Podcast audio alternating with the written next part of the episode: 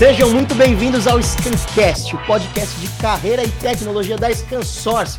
Mas isso já está cansado de saber. Eu sou Alberto Viçoso e hoje, pessoal, hoje, ó, presta atenção, para aí o que você está fazendo.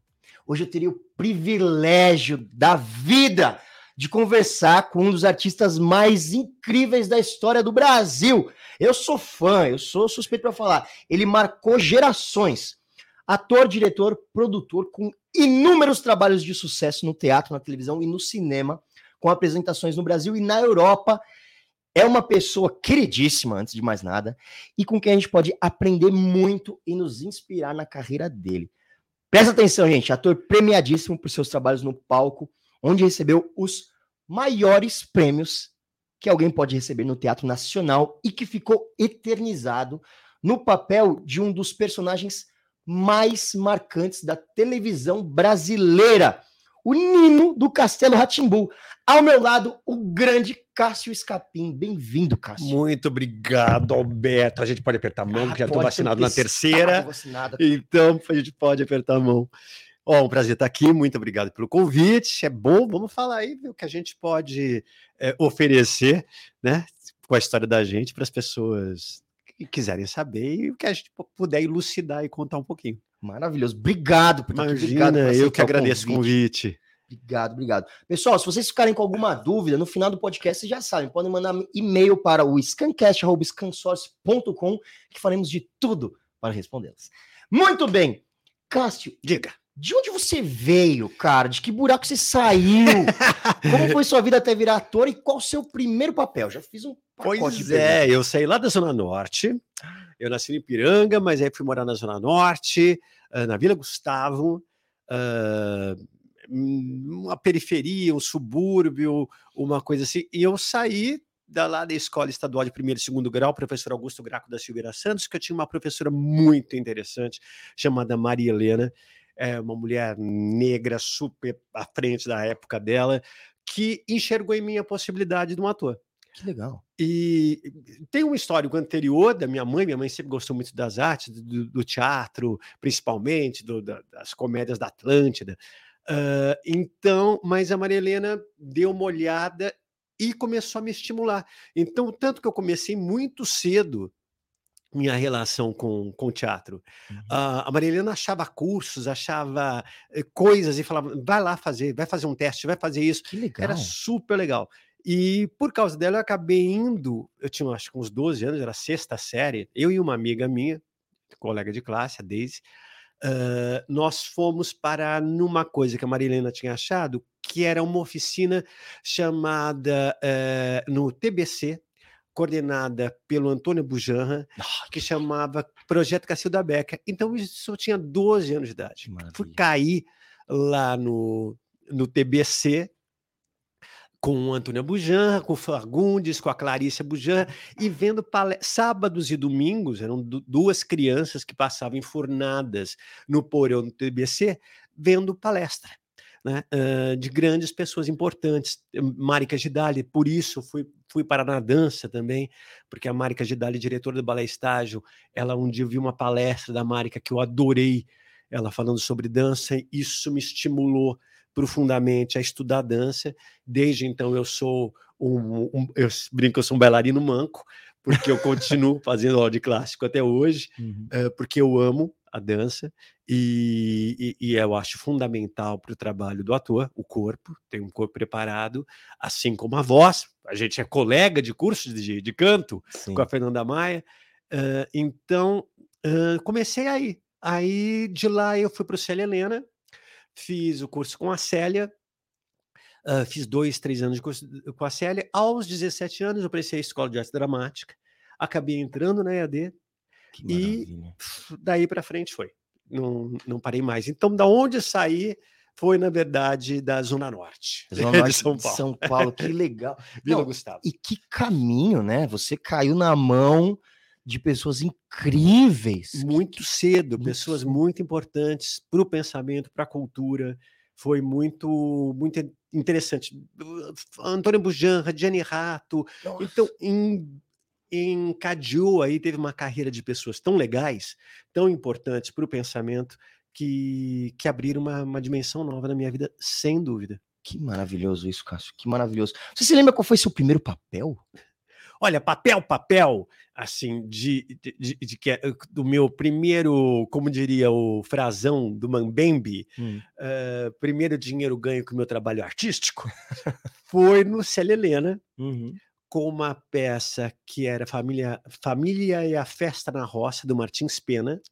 Direção da Célia e da Clênia Teixeira.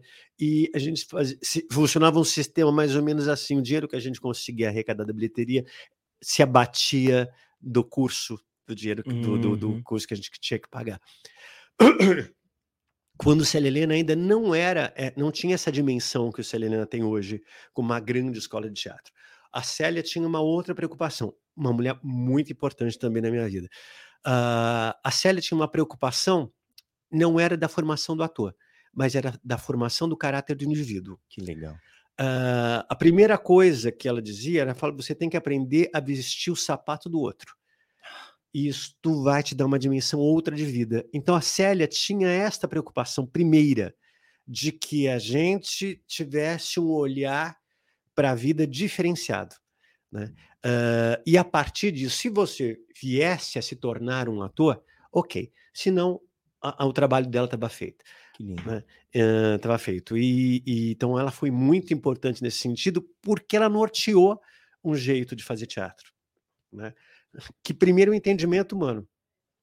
Primeiro o entendimento das necessidades daquela pessoa com quem você está falando, daquela história que você está contando, uh, para aí sim você pensar na questão artística. Primeiro o entendimento do mundo onde você está, da pessoa que você vai representar, daquele, de cada universo que você vai penetrar.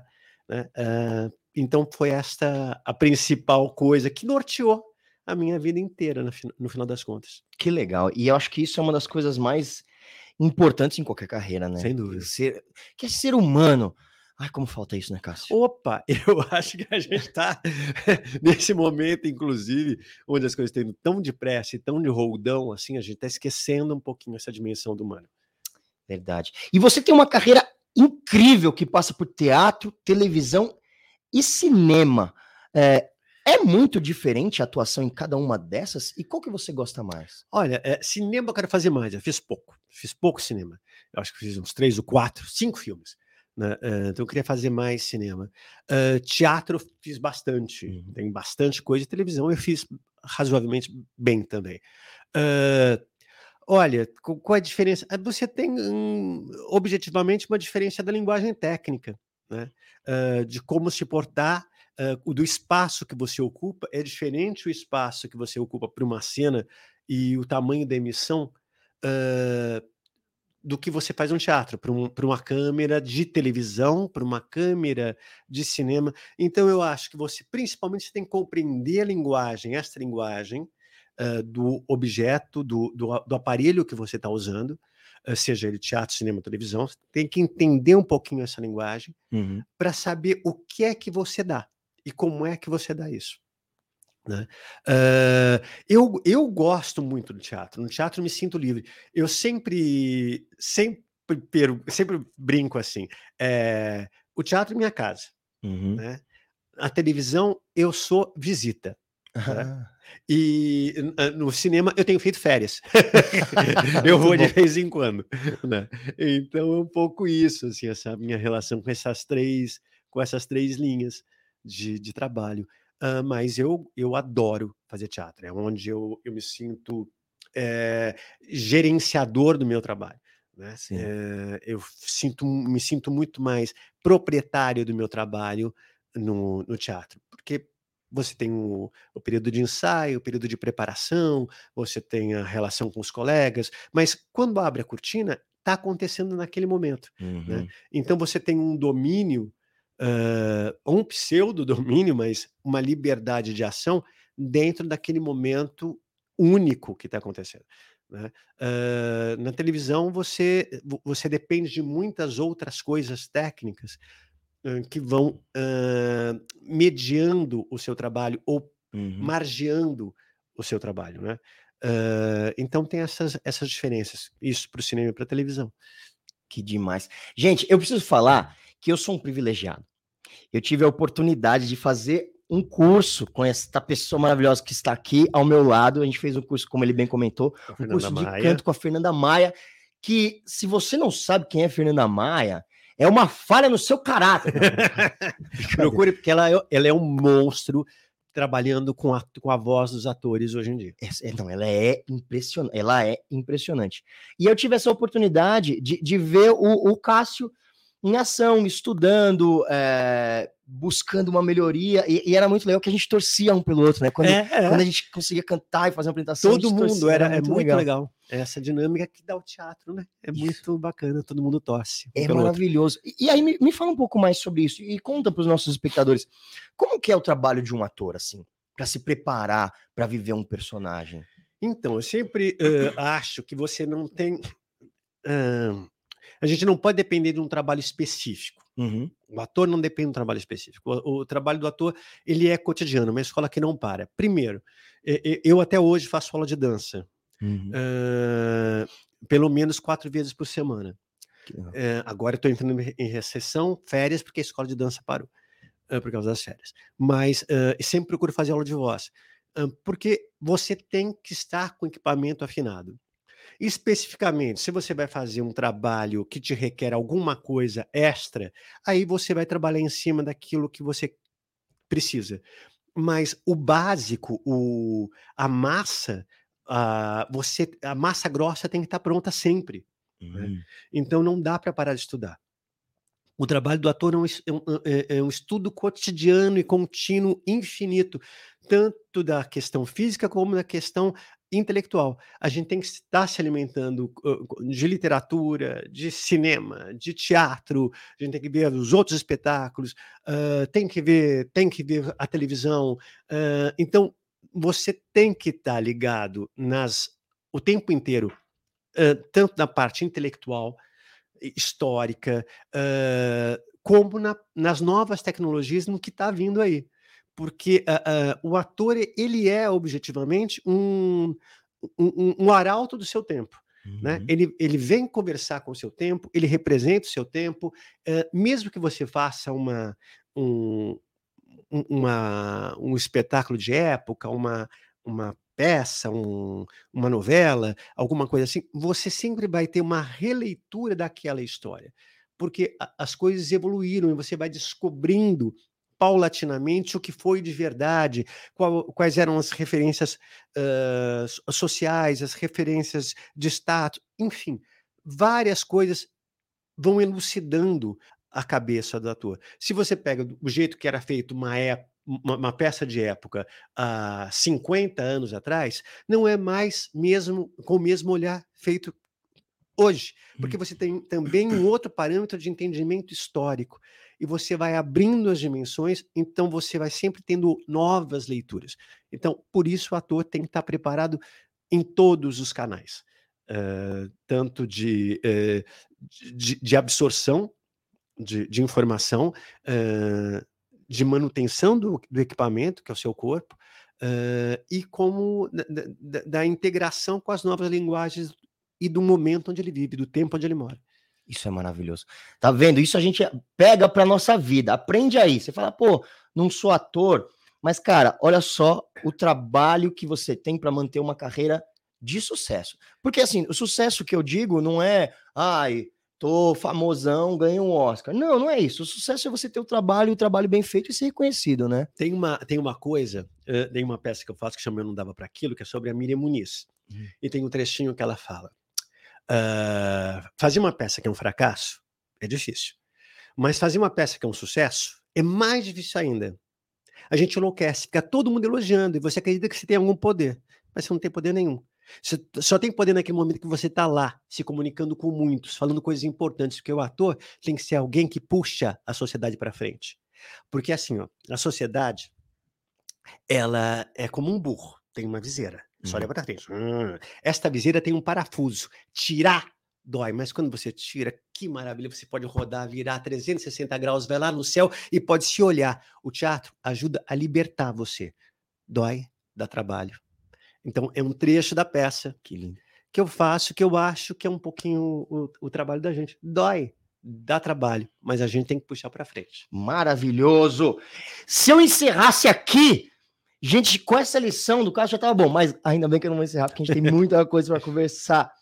E, Cássio, você trabalhou e teve contato, cara, com alguns dos maiores nomes da sua profissão que já existiram no Brasil, né? Como Fernanda Montenegro e Paulo Altran, por exemplo. E hoje você já é referência para muitos dos jovens que estão começando a profissão. Vou fazer duas perguntas aqui, engatadas uma na outra. Primeiro, como você enxerga o convívio das gerações? É, e o que você diria que uma geração tem a aprender com a outra? Pois é, tive sim. É, muito com, contato com muita gente bacana. Uh, Fernanda, nunca tive o prazer de trabalhar com a Fernanda. A gente já uh, conversa de. É, é, parceiro de conversa, de sentar na mesa, conversar.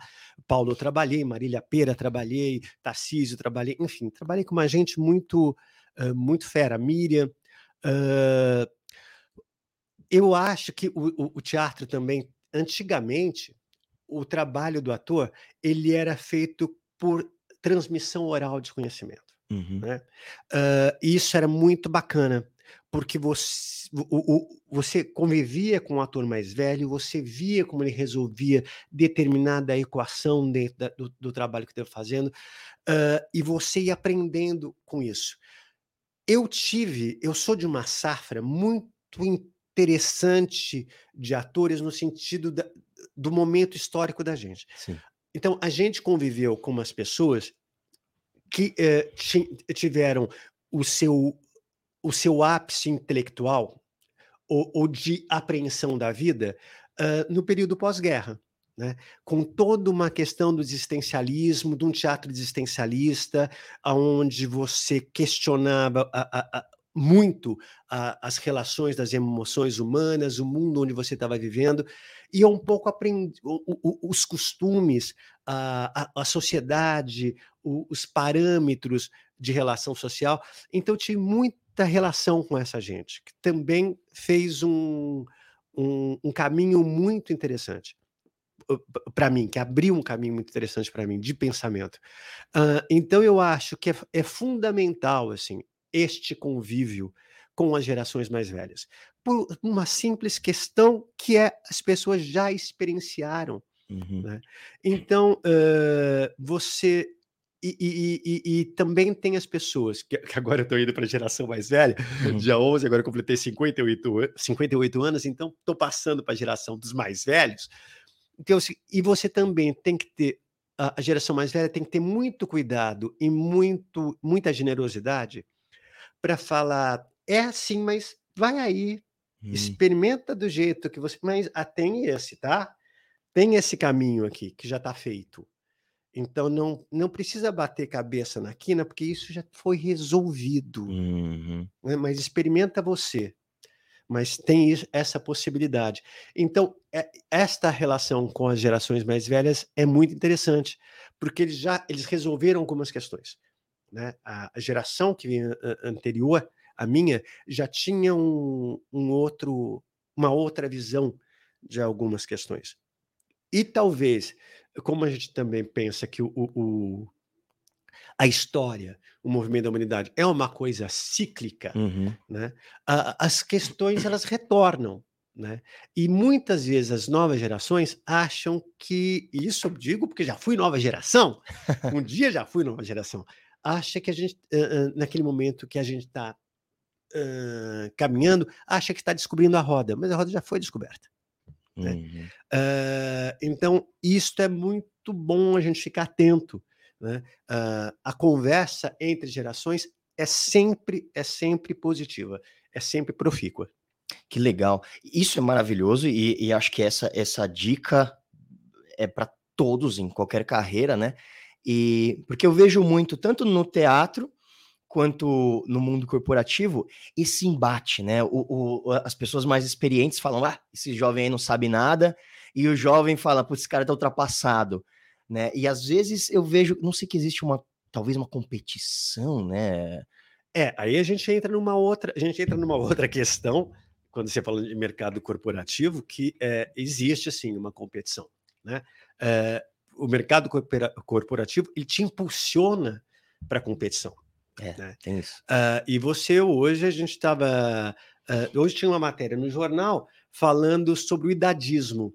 Uh, a Organização Mundial de Saúde estava ali analisando a, a, velhice como doença, mas resolveram não, não abordar por esse aspecto. Né? Porque uma vez, como doença, poderia ser, isso surgiu a partir da morte do rei da Inglaterra, do marido da rainha Elizabeth, uh, que não é rei, é príncipe, né?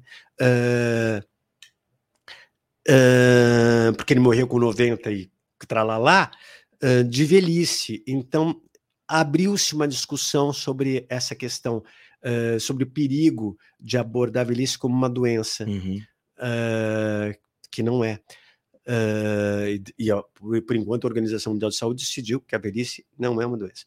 Uh, então, mas existe essa. O mercado tende a expurgar, uh, a estimular o que não é novo, o que não é jovem, né?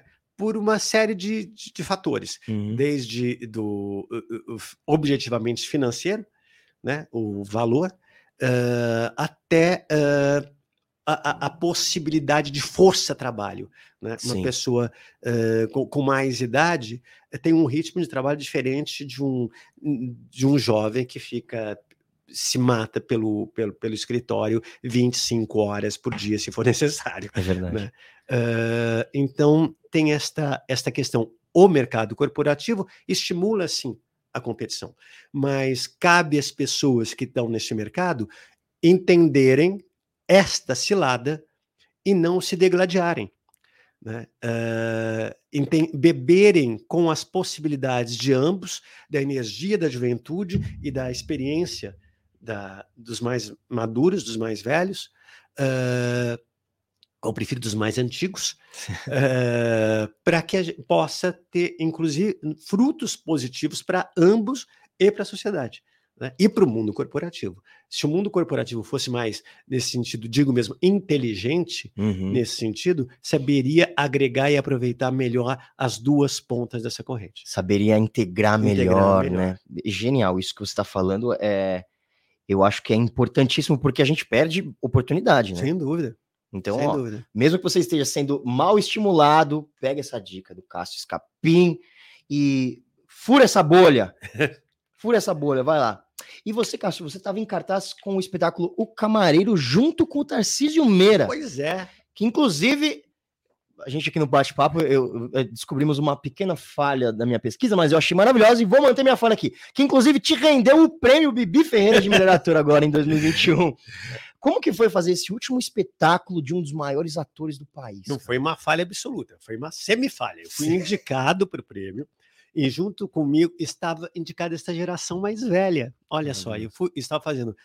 O, o Camareiro justamente conta a história de um ator uh, velho no final da carreira uh, e um camareiro que serviu esse homem durante grande tempo da, da sua vida. E tinha um misto de admiração.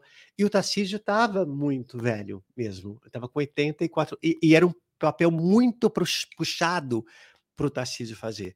Então, uh, o espetáculo se fundiu de verdade. Né? Uh, eu cuidava de verdade do Tarcísio. Né? Tinha cuidados uh, objetivos com a figura do Tarcísio, não com o personagem. E essas coisas se fundiram no espetáculo. Uh, Para o Prêmio Bibi Ferreira, fomos indicados Tarcísio, Serginho Mamberti, eu, e o, o Prêmio Ferreira deu ob objetivamente e merecidamente para os dois atores antigos que tinham falecido, que, que foi o Tarcísio e o Serginho. Mas eu recebi em nome do Tarcísio, em nome da direção do Ulisses Cruz, que não foi no dia, mas que também ganhou. Foi um, um espetáculo que ganhou quase todos os prêmios desse ano do, do Baby Ferreira.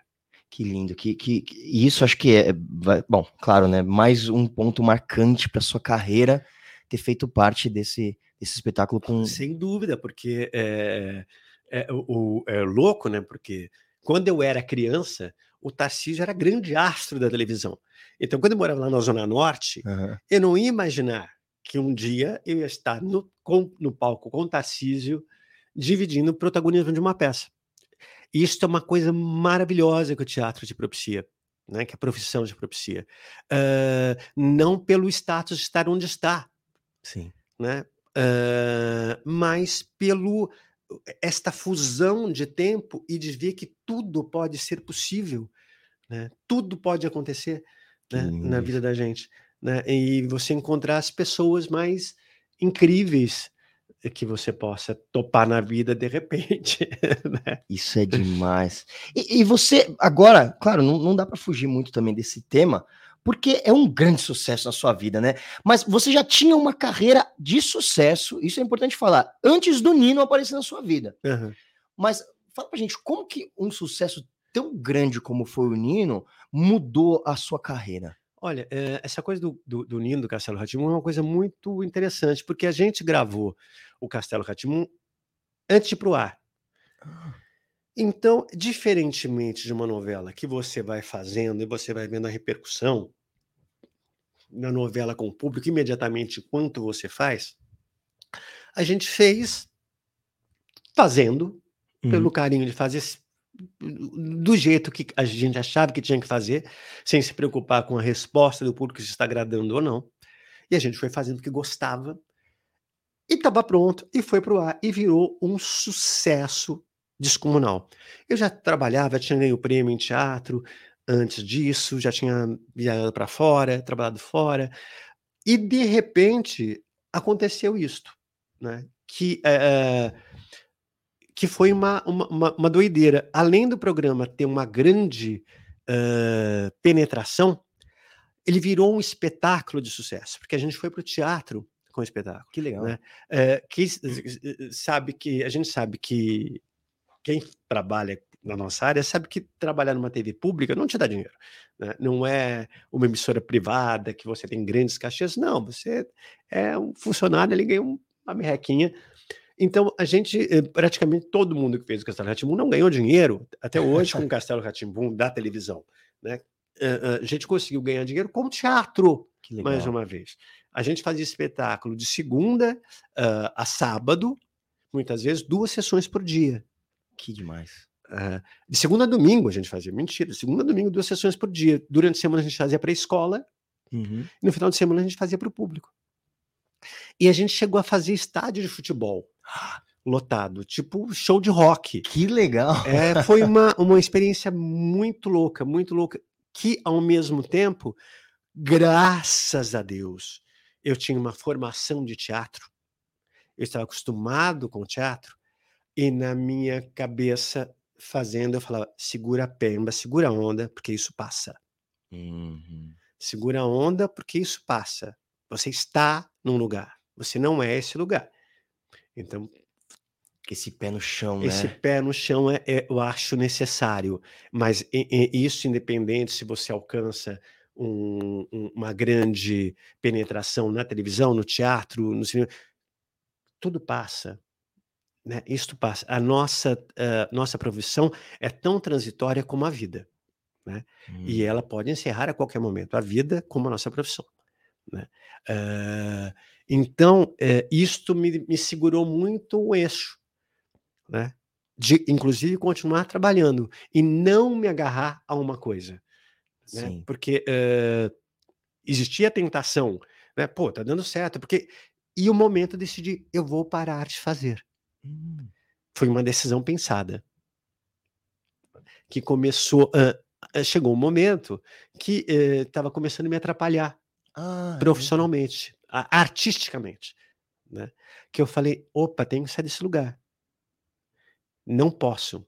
Não, não, é muito jovem, estou muito jovem, tenho muita coisa. Eh, vamos soltar. Né? E foi o que eu fiz. Uh, e tive a sorte, uh, ou a sabedoria, ou sei lá, eu que chamar, de sair enquanto estava tudo bem. Que legal. Né? Então, saí, dei um tchau com carinho. Recentemente, eu voltei com uma releitura do espetáculo do Nino, uh, que era. quando começou a acontecer uma coisa muito estranha na minha vida, de encontrar uns barbados que eu olhava assim e falei, mas tem barba branca. E a pessoa falava para mim: Eu te vi na infância. Isso começou a me dar uma perturbação, menino. Isso começou a dar uma perturbação. Falei, como assim se me viu na infância, mas vai que eu? Não, não, não. Então, é, eu fiz esse espetáculo que chamava Admirável Nino Novo, uh, do Maurício Guilherme, produção do Rodrigo Veloni, que a gente falava sobre é, músicas do Daniel Maia, sobre o tempo que passou. Como é que eu fico preso nesse tempo? Como é que essa, esse tempo é relativo o tempo dos outros e o meu tempo? Era um espetáculo solo, era um monólogo, hum. uh, que o Nino se perguntava onde foi todo mundo, porque ele não cresce. Né? Então ele está preso na memória dessas pessoas. Então a gente dialogou com essa historinha que para mim uh, nossa que lindo isso. era muito louco assim falando mas assim de encontrar marmanjo ele está chorando. Então era um homem adulto que estava chorando na minha frente porque estava conversando e dava um, um, nó na cabeça da pessoa como também dava na minha uh, naquele momento. Falei o que que eu faço com isso? Né? O que que então a gente, à toa, do teatro, a gente resolve, vai resolver no próprio ofício. e aí eu levei isso para o palco para discutir isso. Mas foi um, um, o Nino uma experiência fantástica na minha vida. Assim, não tem como Uh, como dizer outra coisa, foi uma, uma maravilha, foi uma benção. Um presentão, né? Isso não dá para negar. E, e, como que porque assim, a gente assiste, fez parte da minha infância também. Deixa eu esconder aqui os pelos brancos da barba. Mas é interessante você falar, né, que enquanto vocês gravavam, não tinha ainda a dimensão do sucesso. Mas a gente via, é, é, é gostoso, até hoje a gente assiste e é, é prazeroso. Eu não sei, ah, passa pra gente que é, é, os bastidores devia ser uma coisa muito gostosa. Então, Como que foi isso? Especificamente, no Castelo Ratimum teve uma coisa muito curiosa, porque todo mundo se conhecia fora. Hum. Todo mundo se conhecia do teatro. Que legal. Então a gente era uma. A gente saía para beber juntos antes do, do, do, castelo, a gente tinha uma convivência uh, de vida afetiva, uh, fraternal, fora do, do, do, castelo. E a gente foi se encontrando com os amigos. Então legal. era quase uma ação entre amigos. Né? Todo mundo sabia como se divertir com o outro, inclusive. Né? Então, eu acho que o principal o, o, o resultado do Castelo Ratimbum, que vem de fora, claro, além de toda a questão do texto pensado pelo Flávio de Souza, da direção do Cal Hamburger, da, do trabalho de, de, de, de, cenografia, de figurino, do Gadinho, que era maravilhoso, uh, tinha esta coisa que a gente fazia com muito prazer de estar fazendo. A Legal. gente se divertia então, nesse sentido, eu acho que esta o prazer de estar atuando foi para fora, né? ficou, ficou impresso ali, ficou registrado ali. Então, eu acho que é este é o é uma, foi feito com amor. Né? Então, eu acho que foi é o que imprime e é, acho que é isso que agarra as pessoas. Isso é demais. Eu, eu, eu eu, eu tô aqui te entrevistando, obviamente, eu tenho que equilibrar entre o fã, o, o, colega de o, classe, o colega de classe e, e o, o, entrevistador. Mas é, é muito legal, né, pensar assim no, no imaginário popular, né? o que foi o Castelo Ratimbum e, e, o que é até hoje, né? Porque as pessoas, você entra na internet, você vê as pessoas comentando as histórias, por exemplo, meu, ah, quando morreu o... o Etevaldo. O Etevaldo. Quem não fala sobre isso? E aí a pessoa entra e olha o ator. Qual que era o nome dele mesmo? Desculpa. É o Belo, Wagner Belo. Wagner Belo, isso. E, e as pessoas acompanhavam isso e acompanharam. E aí tudo, né? Por exemplo, tem o, o mal é uma coisa que ficou marcado, os passarinhos, é, o, o, porteiro do castelo, a, a, a Morgana, a? Morgana, todos, né? todos, a Celeste a Penélope, todos, o, o Marcelo Taz também. Impressionante como todos os personagens e todos os quadros marcaram, né? Não foi uma coisa assim, poxa, o Cássio fez um grande sucesso com o Nino. Não, todo mundo. Todo mundo o Bongo que vinha entregar, a Caipora, todo, todo mundo. mundo. fez um, grande sucesso. Isso, isso, é muito louco, né? É cara? muito bacana. Personagens viraram personagens queridos eram personagens queridos, cada um era muito específico, muito bem criado, os atores se dedicaram, todo mundo gostava de fazer. Eu acho que é isso, ninguém, nenhum de nós se aborreceu. em fazer. Isso, né? Falar, ai, que saco, vou lá. Não, todo mundo fez com gana, com oba, tô indo. Que legal isso. Né? Então isso transparece muito. Uma outra pessoa que eu tive o prazer que a vida me fez cruzar foi o Pascoal da Conceição. Pascoal da Conceição, que ele. O doutor Abobrinha, né?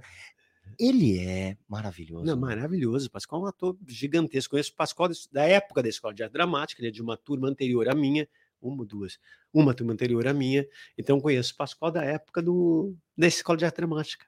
Vi o Pascoal nos corredores da EAD. Então, é, a gente já, todo mundo já tinha uma vida pregressa. Que legal isso, né? E ele acabou se tornando um vilão daquela é. Gente, isso é maravilhoso. Eu, eu, eu fico muito impressionado em, em, em, pensar sobre como um programa conseguiu ter esse sucesso, uma coisa impensável. É, eu acho que é um né? ícone da TV brasileira, acho Sim. que vai ficar aí registrado por muitos anos essa impressão. Todos os anos, né? E, e, e, falando um pouco mais sobre isso, você passou por essa situação, né? De ter um, um, sucesso tão grande, tão grande, que o personagem ficou marcado, né? Que, que, que são coisas raras no mundo, né? Uhum. Um personagem tão forte, né? E como que você já deu uma introduzida mais ou menos sobre isso, mas como que um grande sucesso assim é, trabalha a expectativa do seu trabalho, né? Como foi para você viver esses outros personagens depois do Nino? Então, exatamente isso. Uh, durante o, o, processo do Castelo Ratimbun, lá, uh, o período de, de espetáculos, uh, que foi uma, uma loucura na minha vida, que eu conseguia fazer, eu, eu não sei, isso é coisa que, que a gente só faz uma vez na vida. eu fazia o Castelo, consegui gravar uma novela no SBT e consegui produzir um espetáculo e fazer, que era Memórias Póstumas de Brás Cubas, uh, porque justamente para escapar, né? para uhum. não, não brinco, para não sentar na bunda, né? para não ficar num lugar de acomodação. Sim. Uh, e, então é isso. Eu acho que nesse sentido uh, foi uma foi um insight que eu não devia me acomodar, né? Que aquilo eu, te, eu teria que mexer naquilo. Não dava para uh, uh, aquele su, o, o, sucesso não bastava, né? Porque às vezes a gente se depara com uma um, o, o, sucesso de uma coisa e você fala, opa, que, que legal, uhum. me agarrei aqui. Não, né? Aquele su, o sucesso daquilo com todo o amor, com todo o afeto que eu recebia das pessoas, não bastava, eu tinha outras ambições como artista. Que legal, né? além daquilo. Uhum. Uh, que não era ambição do dinheiro, do sucesso, não, era de realização. Eu quero falar outras coisas, eu quero ter outras experiências, eu quero ter outras sensações, eu quero ter um, uma outra conversa com o público, não quero parar nessa conversa. E, e, e se eu não. E eu também tive o recurso de usar o sucesso que, que este trabalho me propiciou, né, uhum. né? É, digamos assim, aventura, que esse, a boa aventura que esse, esse, esse sucesso, esse trabalho me propiciou, para realizar outras coisas também de sucesso. Que legal, né? sim. Uh, a gente sempre associa a palavra sucesso com dinheiro, com o, o, a explosão da coisa, com não, sucesso é aquilo que você leva a cabo, leva até o final e realiza de maneira uh, que atenda às suas expectativas. Né? Então, isso é um sucesso para mim. Quando você faz uma coisa e fala, porra, realizei o que eu queria, opa, conversei aqui, atingi, tá bom, é, isso é um sucesso. Né? A gente tem essa, eh, este perigo de associar o sucesso com o mundo, o sucesso do mundo corporativo Sim. ou o sucesso do mercado, que na verdade não é legítimo. Às vezes o resultado do mercado pode parecer um sucesso, mas ele é um puta de um fracasso em outros âmbitos. Sim. Né? Uh, às vezes ele é um puta fracasso humanitário, às vezes ele é um puta de serviço, mas é um sucesso financeiro. Né? É um sucesso em outros aspectos. Então a gente tem que ficar muito atento com isso. Então eu acho que o, o o Castelo, o Nino, me ajudou a ancorar algumas coisas de sucesso, inclusive. que legal. E é muito interessante isso que você coloca, porque a gente faz essa projeção, né? E, e não é uma coisa que você quer, é uma coisa que disseram que você quer. E quando você chega lá, você fala: Oi, é, é isso. isso. Tem um filme do Allen que era do rádio que eu acho maravilhoso, que eles todo mundo é, é, tem uma festa de ano novo e todo mundo que eu acho uma o Woody Allen é genial.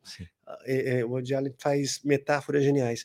Uh, que ele sobe, que eles estão nesse no, no, numa festa de ano novo e todo mundo quer ir pro topo, quer ir pro topo, né? e quando eles saem no topo do prédio é uma coisa desolada, gelada. Lá a gente chegou aqui em cima, né? Viu a cidade, ah, tá bom, vamos voltar. Vamos voltar. E voltam todos correndo para baixo, né? Que é que estava mais interessante. Então tem isso, às vezes você ah, é lá, você chega lá não tem nada né? É isso, cara, que, que bonito isso. Para a vida a gente tem que levar isso, né? E, e interessante, eu acho também muito bonito é, essa sua história de, de, de você estava tão preparado para o que você estava vivendo que você decidiu parar no auge. É. Que, cara, geralmente as pessoas. Que é o que todo mundo diz que ah, não, é lindo sair no auge, mas quando você, quando você vai parar, você já tá lá na, na não, a gente parou, eu parei e decidi não quero mais. Tava tudo certo. Tava tudo certo, tava ganhando dinheiro. Tava, falei, não, não quero mais. Que legal isso, né, cara? Descobri que não é isso. Né? Não é isso. Ok, já tá bom, tá bom, tá bom. Não vou, não vou deixar ir para um lugar esquisito. Sim. E deixa eu te fazer uma pergunta agora aqui. É, você tomou essa decisão junto com, com as, os outros também? Como que foi Não, o espetáculo continuou. Ah, é? Com outro Nino? É, a gente fez uma. Eles fizeram uma substituição e eu fui saindo aos poucos, até que o espetáculo se extinguiu. Né? Mas uh, foi assim. ah, mas claro, também você tem que tomar. A foi assim. carreira assim. é, é, muito. É uma decisão sua de como você segue ela, né? E você, em, em certo momento, você. Cara, você foi um dos atores mais conhecidos do Brasil, né? Como, como que é lidar com a fama, assim? a gente tá falando muito da parte profissional, carreira, como que isso troca, mas como que é o dia a dia, cara? Olha, é, é, tem, não vou, vou, não vou mentir, falar, ai, é uma tristeza ele tá com a fama. Não é. Né? Tem, uma, tem um lado super positivo, tem um lado, é, é, é, é muito bom você chegar num, num lugar e ser bem recebido, uhum. e as pessoas terem um olhar de carinho com você, uh, mas também eu, eu tem, é, a fama te propicia algumas vantagens é, que você tem que ter, eu acho, a gente tem que ter uma perspectiva ética de não abusar dessas vantagens. Uhum. Né? Uh, tinha uma coisa muito. Eu sempre fui muito baladeiro. Ah. Na época da minha vida, eu era muito baladeiro. Né? Era, eu era da virada e da pá virada. Ah, então, uh, e gostava muito de sair à noite. Então, uh, era muito bem recebido na noite, inclusive. Então, em alguns lugares, não, vem, entra. Né? Aí tinha uma fila. Hum. E muitas vezes eu falava, muito obrigado, vou ficar na fila. Porque aquelas a mesma pessoa que, que, que te tem carinho estava na fila. Sim, né? Olha com o que, que você trabalha, né? Aí você fala, porra, mas aí é chato, né? Porque se eles gostam de mim, porra, vamos ver, né? passou, ah, já dá uma zedada, né? Então, é, é, eu acho que é, você tem que ter um pouquinho dessa, dessa responsabilidade, né? É, eu acho que você tem que ter o discernimento de aceitar o carinho, às vezes alguém que te faça uma gentileza, né? É, às vezes você vai num restaurante e, e o, o, te manda uma garrafa de vinho de presente, você não, ah, não quero. Você aceita, porque também é uma falta de educação. né? você, uh, então você aceita, você fala, ah, muito obrigado, fala, olha, é, essa. Enfim, tem que ter um discernimento, tem que ter um bom senso. Para não abusar também. Para não né? abusar. Tem, você tem que ter este meio, tempo, meio termo do, de, de, entender o que é um carinho e quando você começa a utilizar disto como uma forma de poder. Né? que não, que não deve ser de, como uma vantagem. Uhum. Né? Quando você entra no setor da vantagem, aí é ruim. Interessante Né? isso. E, e- e você já viveu uma situação maluca, assim, da pessoa ficar doida, o Nino te perseguir, ou não sei, coisas engraçadas? Já, que é- é- aconteceu, assim? é, é- é- é ridículo, mas eu já tive que andar com segurança. Sério? Na época do, do, do, do- do espetáculo, a gente, eu fazia o espetáculo, era tão difícil a, a saída que, que tinha um, um- um segurança que me seguia até em casa, porque tinha carreata. Quando eu saía de carro, as pessoas iam com o carro atrás, para saber onde eu morava. Então tinha. ver onde você É, morava. não, já cheguei de, de ter gente dentro de casa. né, é, Não, é possível. de- eu, eu sempre fui meio relaxado assim com, com, com- com coisas, né? Então eu morava num prédio ah, e vazou alguém, uma pessoa vazou, era uma menina, vazou. Eu saí do meu quarto, ela estava na sala de casa com presente, com flores. Eu falei, mas o que, que você está fazendo aqui? O que que é isso? Ela tinha entrado, tinha vazado. A segurança do prédio, que é porte- segurança, porteiro do prédio, no prédio que morava na Vila Mariana. Ela tinha vazado a portaria e estava tava na minha sala. Ela abriu a porta, ela botou a mão, porque a porta estava aberta. Eu sempre fui relaxado com isso. Ela abriu a porta, entrou na sala. Você saiu do quarto, tinha tava uma tinha uma pessoa pessoa minha- Que loucura, Cássio. né? Isso época foi complicado. Foi uma, foi uma fasezinha complicada da vida, que, que isso eu não sabia lidar mu- muito. Teve um, um princípio de, de medo, assim. Não vou dizer pânico, mas teve um, uma alazinha. Também porque eu sou uma pessoa muito de guarda baixa. Uhum. né? Eh, então é ando com o vidro aberto, eu sou de guarda baixa, né? Nun- nunca me liguei, nunca tive medo muito. Sempre andei à noite sozinho na rua, fui ia, ia para baladas e voltava sozinho. Curti a vida, né? Normal, Uhum. pessoa normal. né? Então, às vezes, quando você quer ficar no lugar do, do- de, de, de- ah, vou, não vou esquentar com a vida, né? Vou. Às vezes é, você esbarra nisso. Então, uma época começou a dar um medinho, falei, porra, preciso ficar ligado. Mas aí também já passou. Ah, isso é legal. Cara, que doideira isso, né? É, Mas e isso já te atrapalhou? Porque deve atrapalhar, por exemplo, ah, você não consegue ir no cinema. Já aconteceu isso, né? Já aconteceu, já aconteceu. Eh, Já aconteceu doideira. de ser difícil, de ir no cinema, de ser difícil jantar, eh, de ser difícil. Porque a- a- a- as pessoas têm uma forma. Quando, a- televisão, né? Quando você faz uma coisa de televisão, televisão sempre foi muito invasiva né, para as Uhum. pessoas. Então, você entrou na casa delas, você é delas.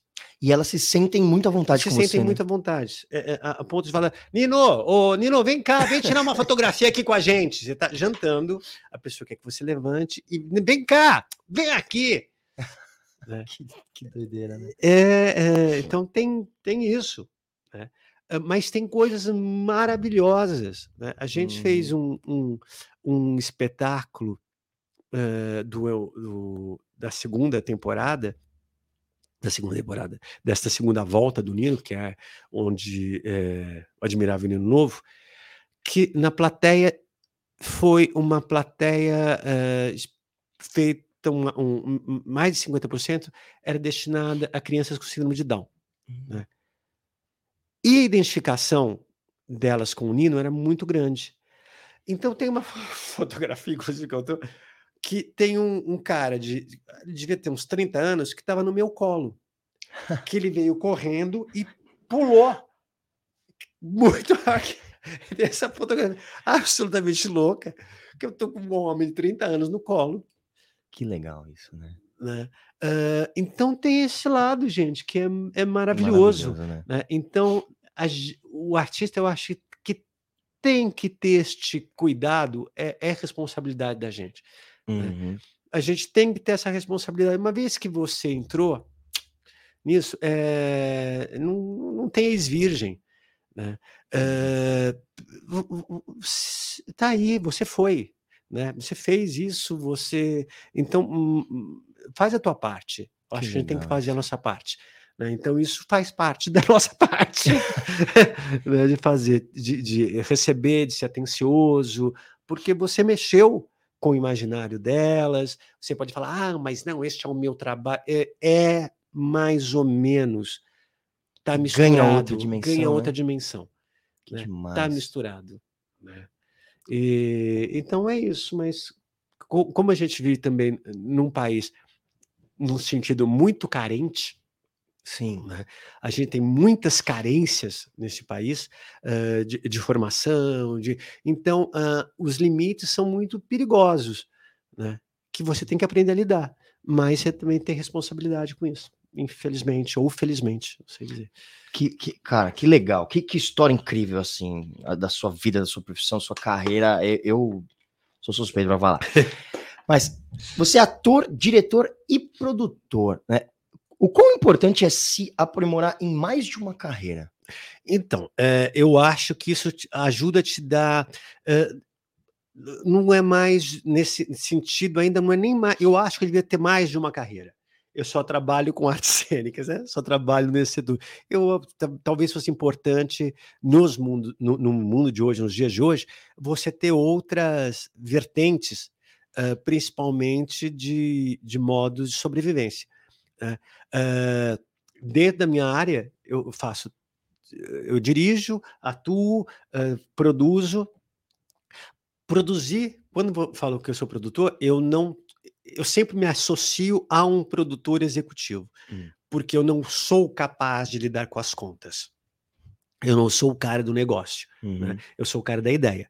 Então, eu, eu tenho a ideia, quero realizar, me associo com alguém que faça esta dinâmica, porque não é um talento que eu tenho, então eu preciso ter a sabedoria de que eu preciso me associar com alguém que tenha esta, é- é- esta, Habilidade, né? esta habilidade que me falta. Então, também isso aprendi com o teatro, que as, a- as habilidades diferentes, a tua falta, que, que o outro pode ter uma habilidade, é, ela tem, deve ser agregadora. Né? As, as, os vários talentos são agregadores de uma coisa que você quer fazer. Né? Eu agrego para ele, ele agrega para mim. Ah, então, nesse sentido, eu sou produtor. Isso ajuda a gerenciar a minha carreira, porque eu não fico parado. Uhum. Então, eu invento alguma coisa para fazer, né? porque eu acho que eh, também a gente não pode esperar que o trabalho chegue. Você tem que construir o trabalho, você tem que gerar trabalho, e gerando trabalho, você gera, gera renda para você, você gera renda para uma outra pessoa, você gera pensamento, você gera um monte de coisas. Então, por isso, também digo que sou produtor. Né? Dirigir, eu adoro dirigir também, porque eu gosto de trabalhar com ator, né? e, e gosto de pensar numa ideia. Quando você cria um espetáculo, vai dirigir um espetáculo, você cria toda uma, uma ideia para transmitir uma mensagem. Né? E isso inclui a luz, o cenário, o figurino, aí também me cerco de gente competente nesse sentido, falar, ó, eu quero uma coisa mais ou menos assim, vamos conversar. Eh, Eu não acredito também muito eh, no criador falar, "Ah, já pensei tudo. Ninguém pensa tudo Uhum. você necessita ter o ouvido aberto para o outro falar algo. Ó, mas sim, você pensou isso, mas e se dentro disso que você pensou, acontece, você faça assim, você olha, tem... e vai te abrindo possibilidades, janelas e portas.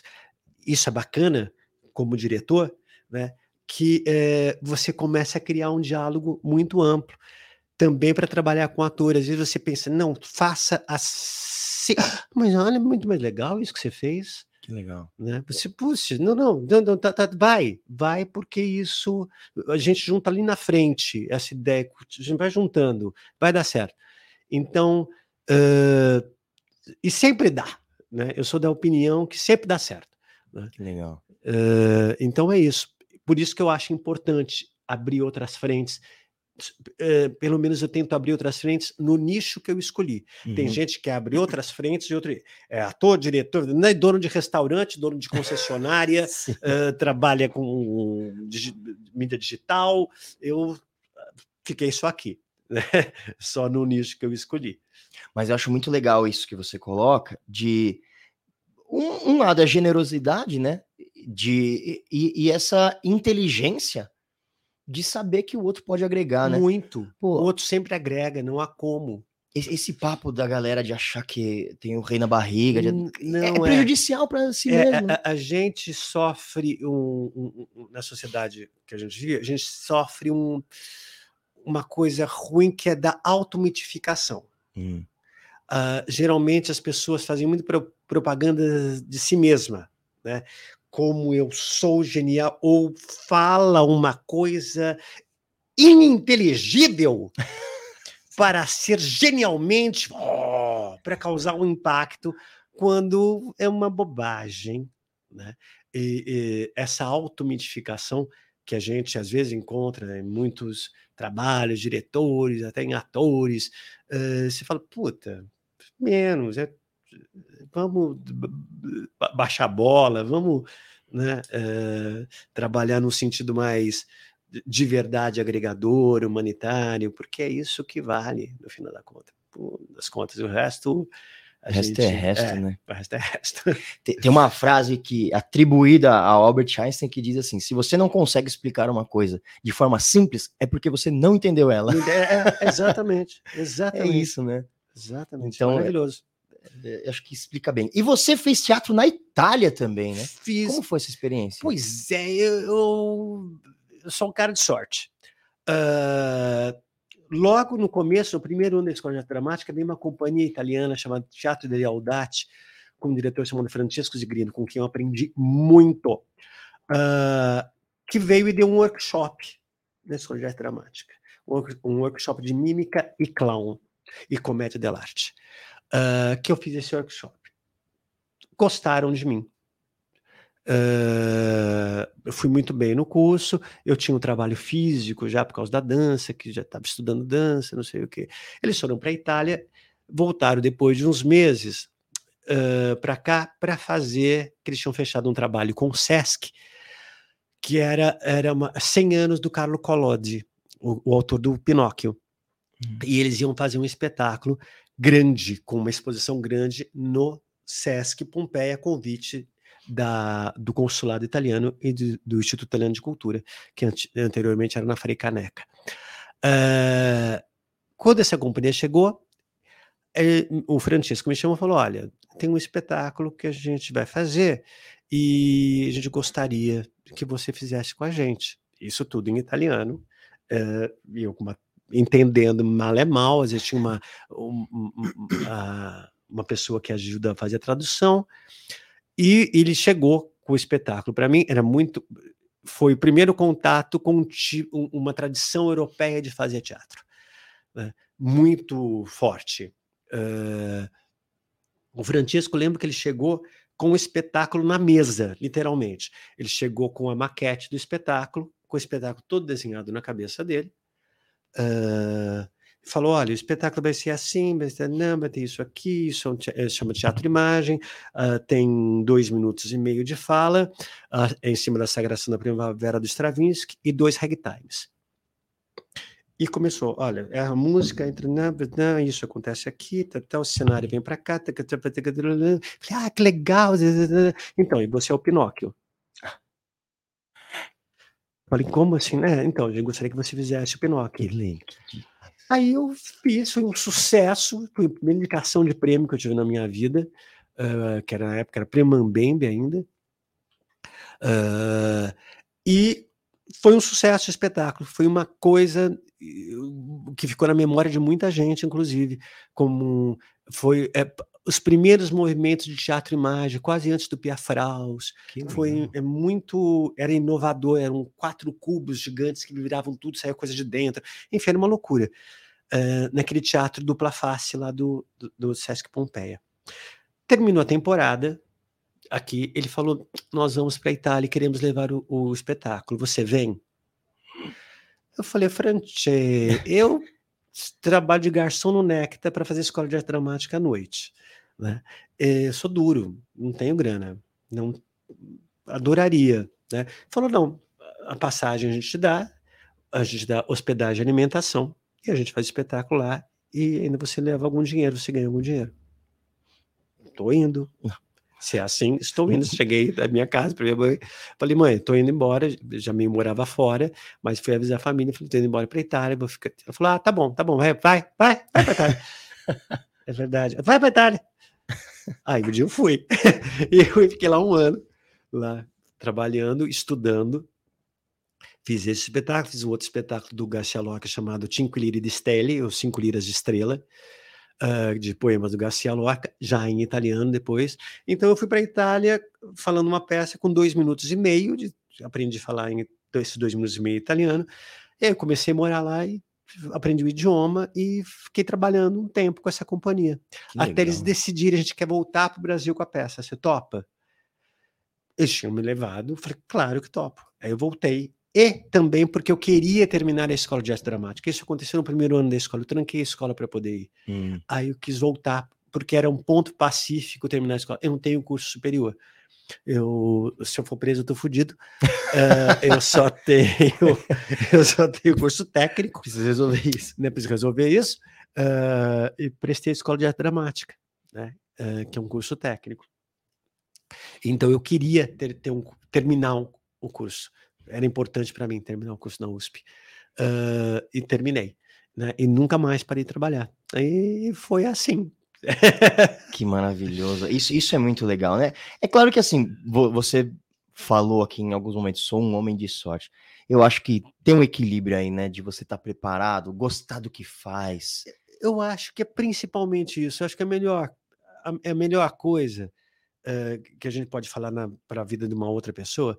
Ela, se você fizer com amor aquilo que você escolheu fazer, você pode ganhar muito, pode ganhar pouco, pode ganhar razoável, pode uh, não ter o carro do ano, pode não ter, enfim, uh, pode não ter as coisas que são ditas importantes pela sociedade de consumo ou pelo mainstream, uh, mas você vai ter uma coisa na tua vida que é uma pulsação de vida boa. Né? Uhum. Então eu acho que isto, isto vale muito. Ser feliz, né? Isso é ser feliz. Né? Isso vale muito. Maravilhoso. E, e, você sente que a TV aberta tá morrendo no Brasil, né? Isso é uma coisa que a gente fala muito ultimamente. Como que você enxerga o futuro do entretenimento? Então, eu acho que a TV aberta não é que ela esteja morrendo, ela tem que se adequar como a gente está se adequando em todas as coisas, às novas realidades. Né? Uhum. Né? A TV aberta tem que se adequar. É, é, é, ela não tem mais hegemonia que ela tinha, uhum. nada mais tem hegemonia, né? Se você disser que eh, o que tem hegemonia talvez seja as mídias relacionadas com a internet, com a facilidade do celular, eu acho que o que tem hegemonia é esta esta comunicação absurda rápida, que, que para o bem e para o mal, né? Uh, que as pessoas não. O que tem hegemonia, você olha, no, tem hegemonia é o celular. Né? Você olha uma coisa hegemônica é o todo mundo tem o celular na mão. Sim. É. Recentemente eu consegui trocar o meu celular, porque eu tinha um pequenininho velho e os amigos já estavam, já tinham virado chacota, porque ele tinha uns 5, 6 anos, e existe esta pressão, não, o aparelho mais novo, a novo telefone, mais, mais, eu falei, mas não me serve, uhum. porque para as minhas necessidades, isso me basta. Né? Então, eu tenho, comprei o celular 12, falei, mas já tem o 14, 15, falei, mas o 12 é mais barato, tá mais barato e, e me serve, né? Uh, então, se você fala de hegemonia, hoje eu acho que a única coisa que tem uma hegemonia é o celular, que todo mundo acha que tem que ter. Então, a televisão uh, aberta não tem mais hegemonia. Uhum. Uh, os canais de mainstream, né, de, das novas produções, tem vários, tem Netflix, tem Amazon, tem, enfim, tem uma profusão de, de de criação né, uh, grande. Quanto ao entretenimento, aí é uma grande pergunta. Uh, porque eu acho que o entretenimento não terá crise. Hum. Mas você tem que entender o que é entretenimento. Nem sempre entretenimento é cultura. Sim. Né?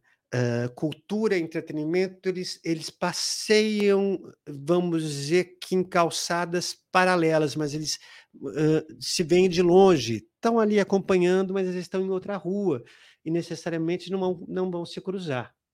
Ou às vezes até a gente pega ali numa rua sem saída que acaba cruzando a calçada. Mas uh, isso é uma, uma coisa que a gente tem que atentar muito né? Uh, não confundir entretenimento com cultura, porque às vezes o entretenimento consegue sobreviver sozinho, Sim. ele consegue gerar renda e a cultura precisa de apoio para existir. Né? Ela não, às vezes a cultura não consegue gerar renda. A cultura gera um outro tipo de benefício e às vezes, às vezes não, ela precisa ser subsidiada. E às vezes o mainstream ele consegue andar com as pernas próprias, né? Porque é um, é, tem um consumo muito maior, tem uma massa muito maior para consumo. Né? Uh, então a, a, gente tem que atentar esta coisa. Eu acho que o, o entretenimento não corre risco hum. nesse sentido. A cultura corre risco. Né? A gente corre risco com a cultura. É, é, é muito importante esse seu ponto que, que você traz. E, e, e uma crítica que eu tenho pessoal. É, a, vamos lá, a gente não pode ignorar a sociedade que a gente está inserida, né? Eu acho que o grande problema para a cultura, uma opinião minha, e você me diz o que você acha, é porque as pessoas tentam aplicar a, a ideia mercadológica para a cultura. Ou seja, a cultura. E, e, e, não é tudo que você tem que aplicar essa ideia, tipo, que isso tem que gerar dinheiro. Não, às vezes o valor que aquilo traz é indireto. Por exemplo, educação. Educação. É, o valor indireto é. Você não consegue mensurar, mas é incalculável. Não, é, é educação, é, ela não é um valor indireto. É, educação é um valor objetivo. Né? Você tem que ter um povo educado. Né? Uh, e você não tem que ter um povo educado só uh, na. Outro dia tive uma discussão, claro, no, na internet, no, no, porque eu, eu converso, eu, eu ainda posto uma coisa, ainda replico com paciência sobre a importância da educação econômica hum. nas escolas. Eu falei educação econômica nas escolas para quem, cara pálida? Pra, uh, não, não, as pessoas têm que entender sobre bolsa de valores. Eu falei, as pessoas ainda estão precisando comer. Uhum. Né? A gente tem um, um a gente está um passo atrás. A gente não não é princípio básico de formação para as pessoas, informação para uma garotada sobre bolsa de valores, sobre mercado econômico, sobre mercadologia tem princípios outros básicos que precisam ser abordados. Né? Você está cantando uma bola que é, um, por acaso, a pessoa era economista. Uh, por, não por acaso ele estava com essa ideia. Que você vai, mais uma vez, favorecer a uma elite Sim. nesse pensamento de educação. Uh, então, educação é base fundamental, né? que também precisa de apoio, também precisa de subsídio. A educação, sim, e cultura, elas andam na mesma calçada. Sim. Né? A educação e a cultura são, são gêmeas, são siamesas, mais do que gêmeas. Né? E a gente tem que entender isso. Uh, e ambas precisam deste su suporte. Isso não quer dizer que o entretenimento não precisa ser uma coisa que uh, uh, forneça cultura. Sim. O entretenimento não precisa ser estúpido. Sim. Não precisa só entreter, tirar a visão. O entretenimento pode ser criativo, pode ser, é, pode ser cultural. Né? Uh, então, uma coisa nesse sentido não exclui a outra. Né? Uh, mas que a produção de entretenimento, eu acho menos que sofre menos prejuízo, porque você pode incluir, incluir aí tudo. Né, no entretenimento, show de, uhum. de futebol, futebol uhum. é, tudo né? É, o, o, que você quiser. É, o restaurante, é, os, enfim, você tem um entretenimento, você tem uma. os programas de gastronomia, os programas de reality show, isso tudo é entretenimento, né? Que está feito por essas bases aqui. mas a, a cultura não. Né? Uh, então, isto é muito. A cultura precisa sim de subsídio, precisa de apoio, precisa ser olhada com outro olhar. Isso é né? é muito legal. E não pode estar presa a essa lógica de mercado. Não pode burra, estar presa a lógica de mercado. É um hum. outro lugar. É outro lugar. É outro lugar. E, e, não quer dizer que a cultura não gere um mercado milionário de mão de trabalho. Porque gera. Porque gera. Uhum. Porque gera. Porque ela, é, ela, ela arrebanha todo uh, em torno do entretenimento. Né? Ela, ela, ela, leva de roldão, ela carrega eh, esta coisa. Né? Então, a cultura, ela gera dinheiro também. ela não gera dentro da proporção mercadológica. Ela faz, aí sim é um viés indireto. Sim. Na minha opinião. Né? É, por isso ela precisa do apoio, por isso ela precisa do patrocínio, por isso ela precisa ter um, um olhar carinhoso com ela e não ser combatida, não ser uh, vilanizada, né? porque se, se tem algum vilão, aqui não é a cultura. Pois é. Cássio, cara, que, que, que papo delicioso, tô adorando. Eu vou fazer aqui uma última pergunta para você. É... Com dor no coração, eu queria ficar mais horas conversando com você. Aqui. Obrigado. Mas qual conselho, com toda a sua experiência, com tudo que você já viu de mundo, com toda essa bagagem maravilhosa que você tem, qual conselho que você daria para uma pessoa que está começando a carreira? Uh, uma pessoa que está começando a carreira, primeiro, ela tem que. Primeiro conselho: descobre o que é a carreira do uhum. ator. Descobre, eh, vai, vai se informar o que é a carreira do ator. Não o que você vê da carreira de ator, o que chega pronto para você. Uhum. Né? Ver o que está por trás da carreira do ator. Né? Hoje em dia é, é, é, muito engraçado, porque as pessoas elas, elas flutuam, elas correm de é, digital, de influenciador digital para ator, para uh, não sei, para editor de moda, para uh, chefe cuca, para. Eh, então, existe uma confusão entre pessoa pública e ator. Uhum. Né? Uh, antes diria, uh, mais antigamente diria famoso para ator. Existe uma confusão Aí, uh, às vezes a pessoa, às vezes a pessoa quer ser conhecida, às vezes a pessoa quer ser uma pessoa pública, ela acha um nicho uh, eh, para ganhar dinheiro, um nicho de mercado que tem a ver com a figura pública. Hoje em dia, nessa nessa toalha que a gente está levando do mundo digital, né, isso está muito mais confuso, porque todo mundo virou protagonista de si mesmo. Sim. Né? E ator justamente é não ser protagonista de si mesmo. É abrir mão disso. Né? Eu acho que é justamente aqui que a gente consegue destrinchar o nó. Né? Uh, o ator não é protagonista de si mesmo. Né? Uh, e a gente vive nesse tempo onde todo mundo quer ser protagonista de si mesmo. Todo mundo faz a dancinha, todo mundo tem uma opinião para dar, todo mundo uh, sabe fazer alguma coisa, sabe contar uma piada, todo mundo sabe fazer o stand-up, todo mundo uh, quer cantar, todo mundo. Então é isto. Eu acho que esta é a grande, o grande nó para os futuros atores é que eu acho que a gente tem tem uma francês é, é o cachê. A gente tem que se esconder. A gente, o ator tem que começar a se esconder, né? e a pessoa do ator. Né?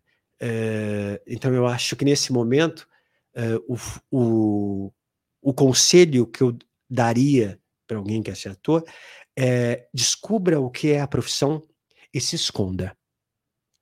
Não se mostre. É, deixa a pessoa guardada.